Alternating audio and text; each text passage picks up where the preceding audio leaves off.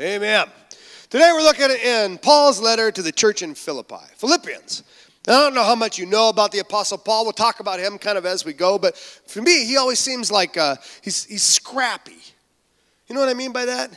Like he's a guy that has a big attitude in a tiny little body.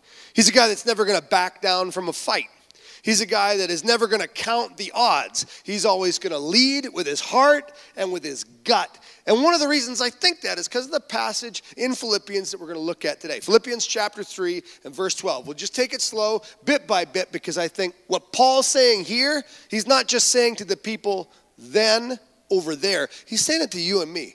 And it's a timely message for our church and for every Christian church right now. Paul says in verse 12, Not that I've already attained everything God has for me, or even that I'm already perfected, but I press on that I may lay hold of that which Christ Jesus has already given me.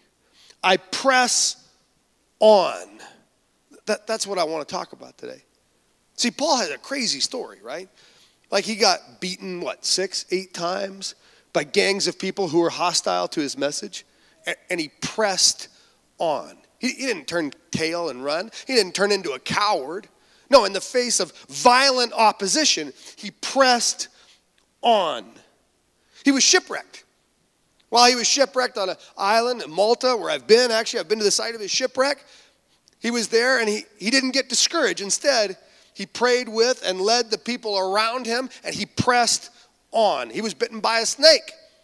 Should have been hospitalized, probably should have died, but instead he pressed on. He was put in prison a half dozen different times and he pressed on. He was stoned to death and miraculously somehow either didn't die or came back from the dead and he pressed on. There was nothing that anybody could do to him or around him that would make him stop. He pressed on.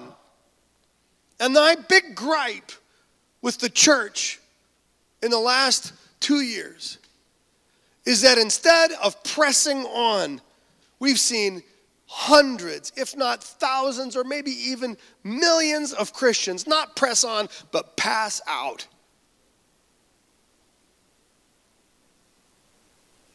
How about you? You pressing on? Or are you passing out?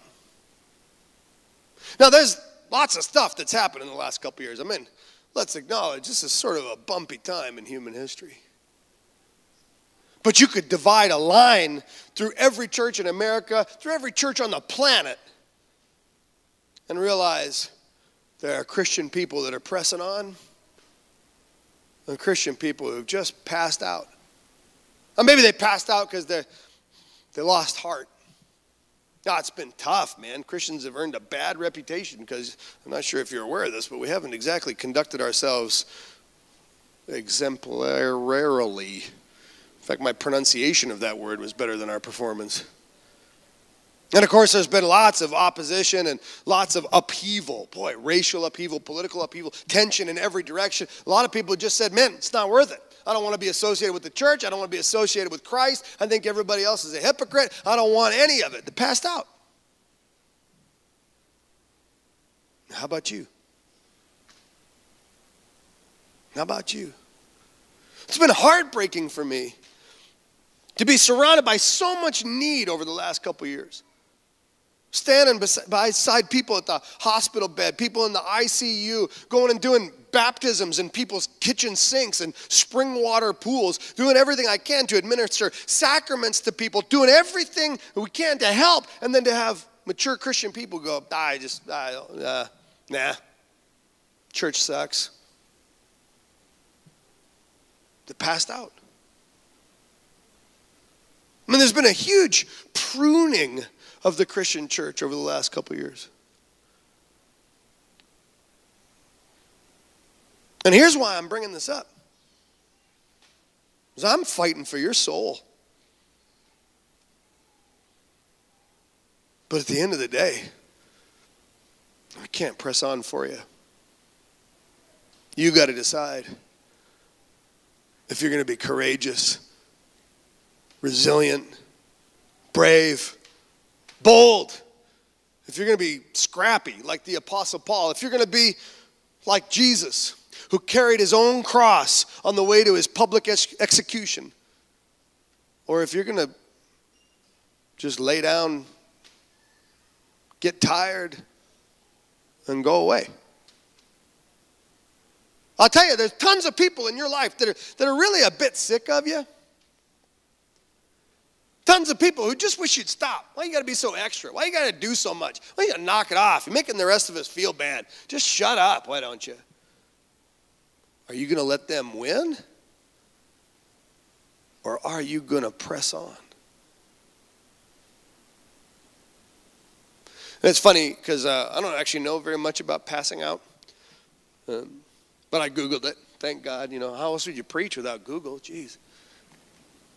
And a quick Google search will tell you there's there's really common reasons for why people pass out. And I thought, oh man, this is this is a good metaphor for what's happened to so many Christians over the last couple years.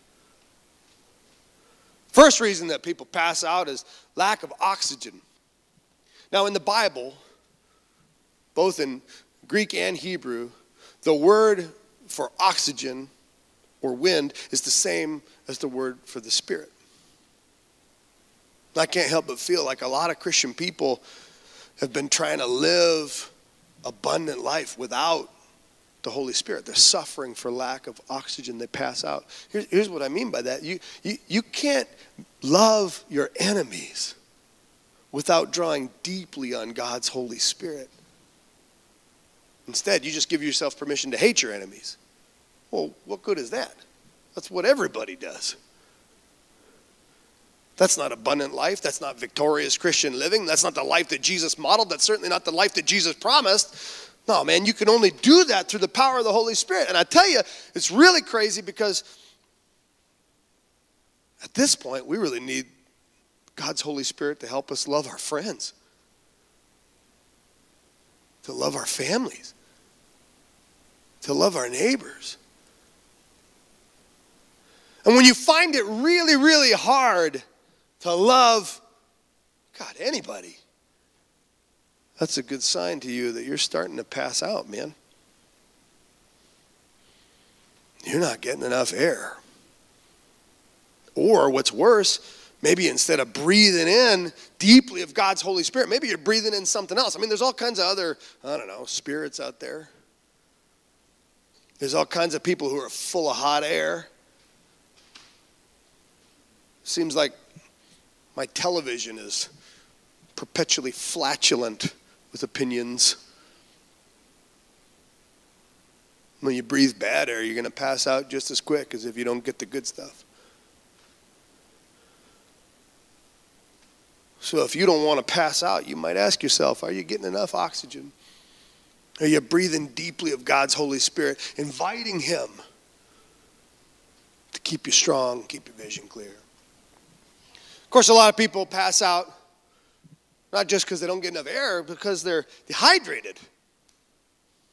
Remember when Jesus met that lady at a well, you know, a little, little, well in the middle of town, and he sees this woman all by herself in the middle of the day. He starts talking to her, and they have a little playful banter back and forth. You know, this lady, she, she don't need no man. She's got a little sass in her, and Jesus is giving as good as he gets, and they're talking back and forth. And he says, you know what?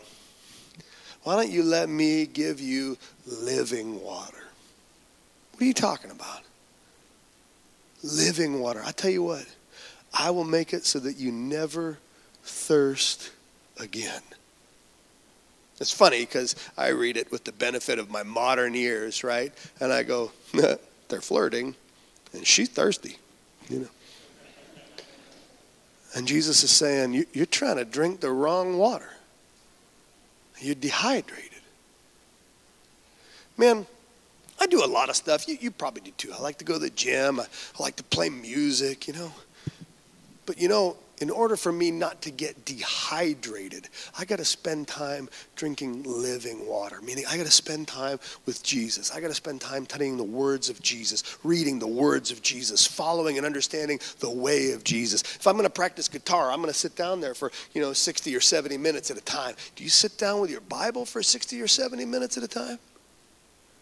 I go to the gym every day. for an hour. You spend time in the Bible every day for an hour? Sometimes you sit down and uh, you turn on television. You know, watch Netflix.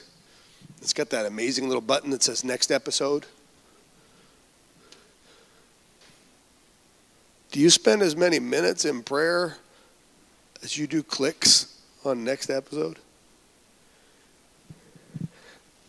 Now, I'm being playful with you. So if you're feeling really bad right now, that's your issue, man.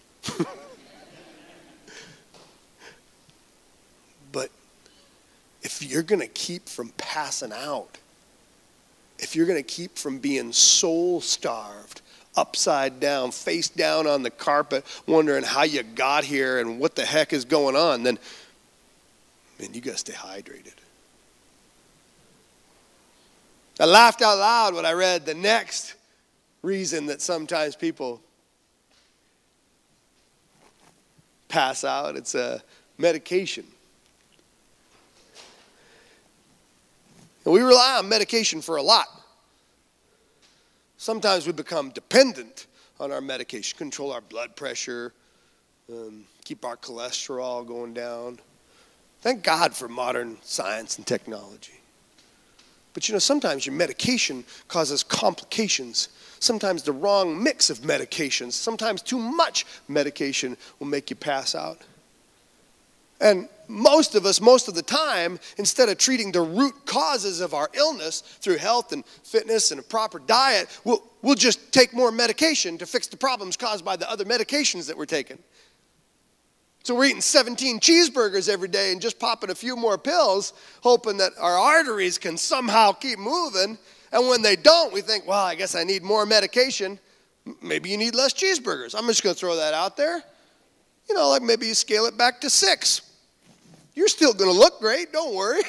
you won't lose that figure, Mayor McCheese. You'll be fine. And spiritually, we're doing the same thing, man. Instead of listening to the Spirit, following the Spirit, getting around healthy people who are going to support you, who are going to give you resolve, who are going to help you understand what it means to be strong, make good decisions, put your life in order. Well, instead, we just start relying on other stuff. Sure, maybe it's drugs or alcohol. Sure, maybe it's good things that, well, we just rely on too much. If you feel like you're going to pass out, maybe pay attention to your spiritual lifestyle. Fourth reason that people pass out from time to time, and these all just crack me up because they're they're so fitting, is an arrhythmia, heart palpitations, irregular heartbeat.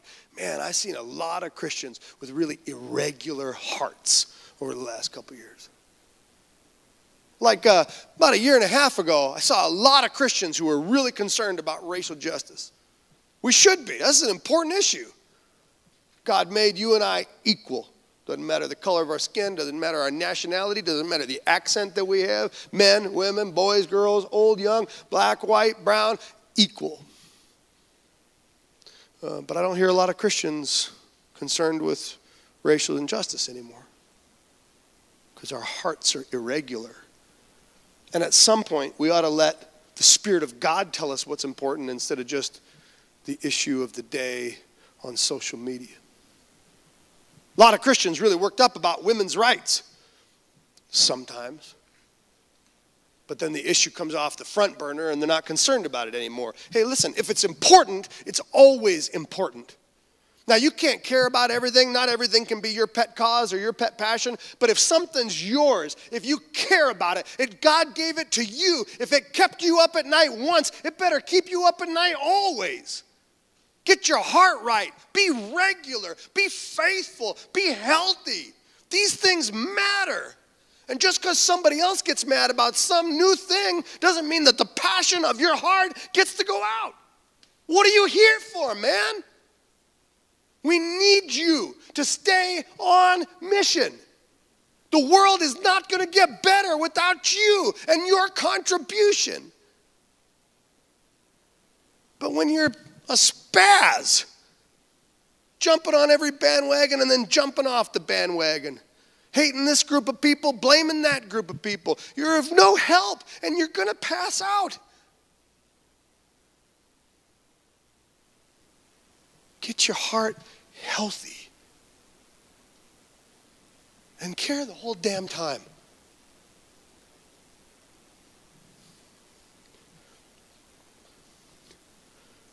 Sometimes, over the last year, two years, how long has it been? 800 years? We see Christians pass out because they panic. They got anxiety. Now, anxiety is real, man. No shame. You got an anxiety disorder, you getting therapy, you're getting help, you getting medication for. Good. Thank God that those helps and resources are available to you. But it's a little bit the cause celebre, you know? You're 12 year old girl, you got anxiety, so does every 12 year old girl. So do most of the 12 year old boys. Like that, that's okay. But what we need to understand is that the more we focus on our anxiety, the more we use or explore or exploit our anxiety, the bigger our anxiety becomes. And we got a whole culture that knows everything about anxiety. And I would love to be part of a church that knows everything about courage. Listen, you're going to be scared. It's scary times. You're going to have anxiety. You're going to panic. You're going to be afraid. There's no shame in that. But the good news of the gospel of God is that your fear, your panic, your worry, your anxieties do not have to paralyze you and they do not define you. God is making you stronger. God is building you up. God is teaching you what it means to be an overcomer, to be victorious, to be bigger than your fears. Because there's a world of difference between having fear and having a spirit of fear. Between from time to time being appropriately afraid and from time to time being sane because the rest of the time you're losing your mind.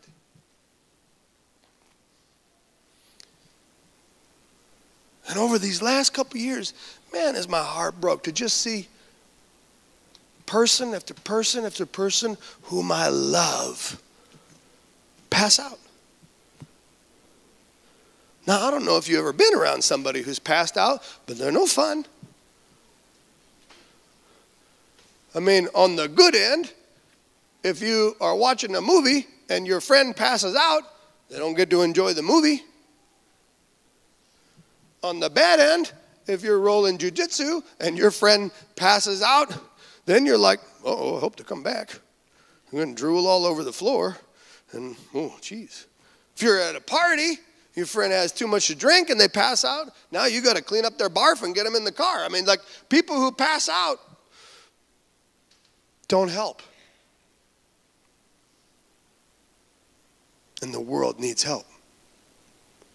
And God has ordained that the help the world will get is through you.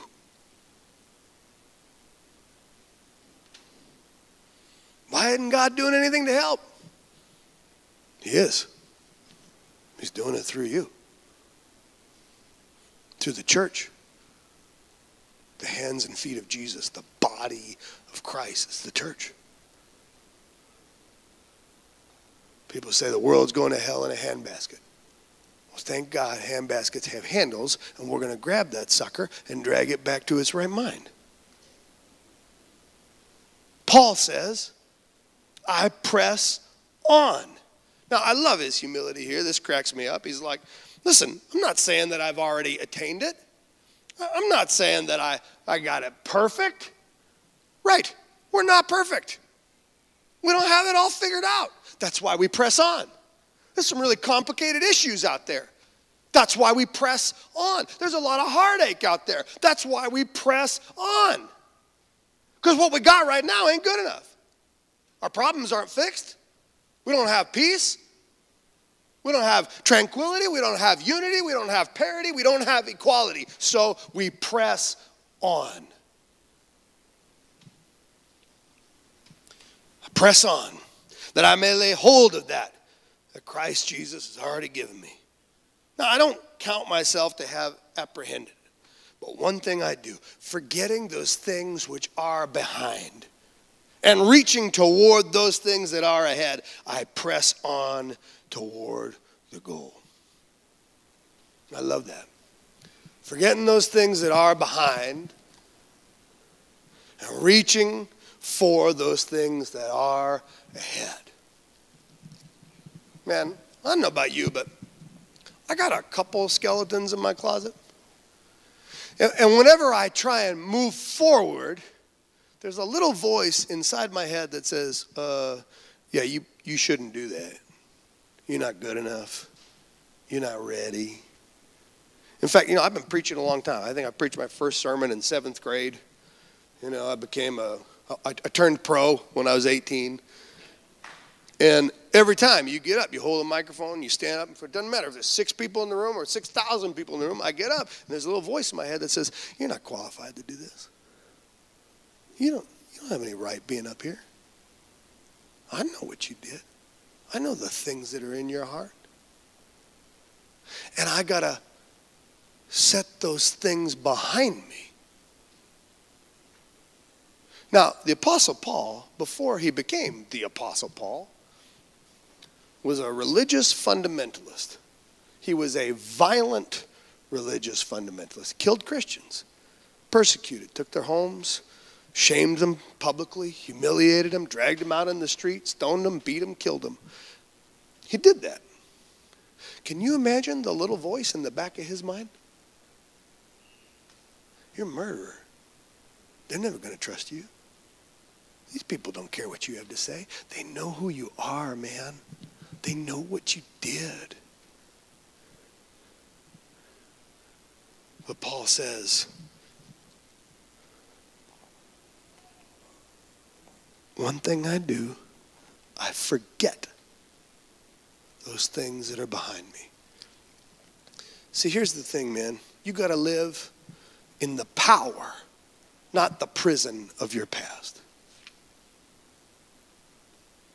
See, because Paul did some things.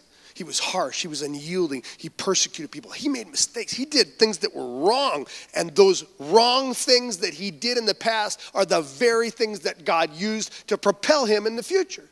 So now you're sitting here and you're thinking about that boy you slept with. You're thinking about that horrible thing you said, that terrible decision, that betrayal that you did when that time when you lost all that money, that time when you acted like an idiot and then you had to pay for it. And you're thinking that all those things disqualify you. And I'm here to tell you that you serve a God of redemption.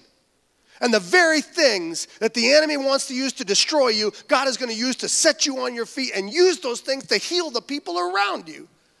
Because what you forget is that we already know how your story ends. See, God tells you you got an eternal future with Him. God tells you you've been adopted, named, claimed. You're part of God's family. You are going to live forever in a palace of gladness, feasting and singing with people that love you. That's where you're going. So if right now you don't have all that, good news. It's only going to get better. You are in the middle of your comeback story. You're in the middle of a miracle. And you are not defined by your past. You are not imprisoned by your past. Oh, no, man, you're just a, man, you're in the middle of the best Disney movie ever.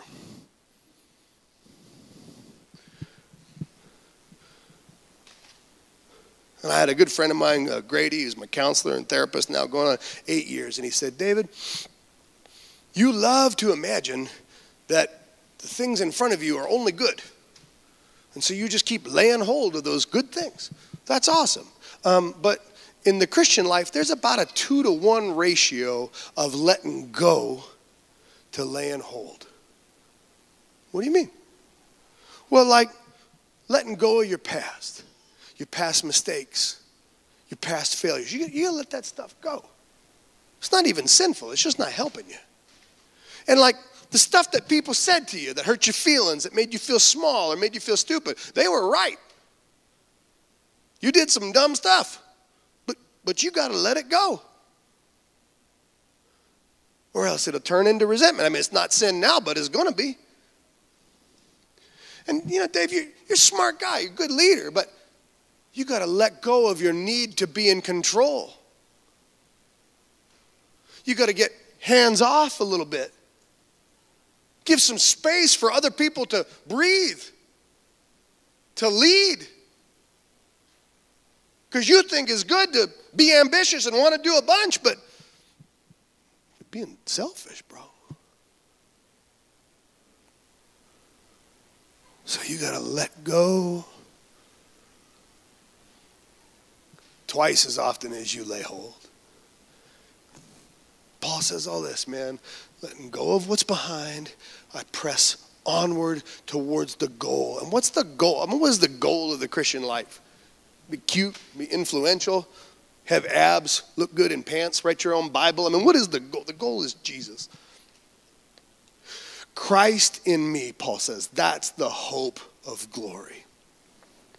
Jesus is the source and the destination of love. Everything we're doing is about making sure that David gets transformed from David into some glorified, sanctified, holy version of David that looks and feels and smells a whole lot more like Jesus. So when they're around David, they feel Jesus. When they're around Kyle, they feel Jesus. When they're around Margaret, they feel Jesus.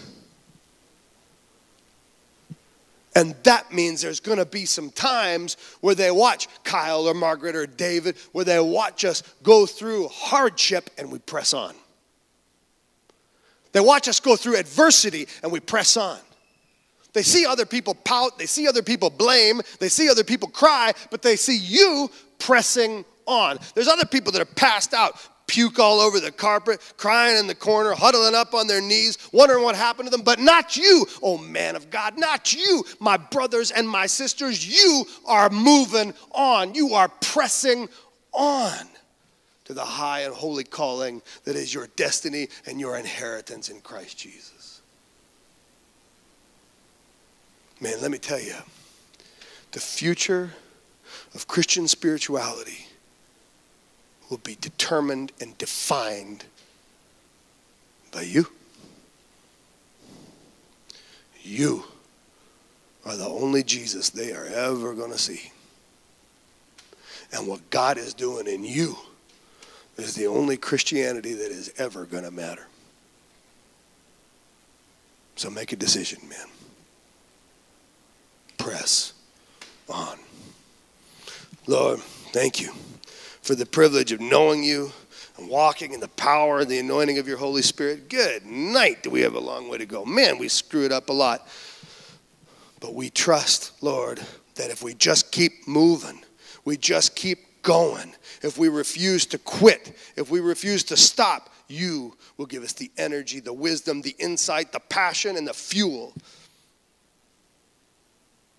to be all that Jesus, anybody, could ever want or hope.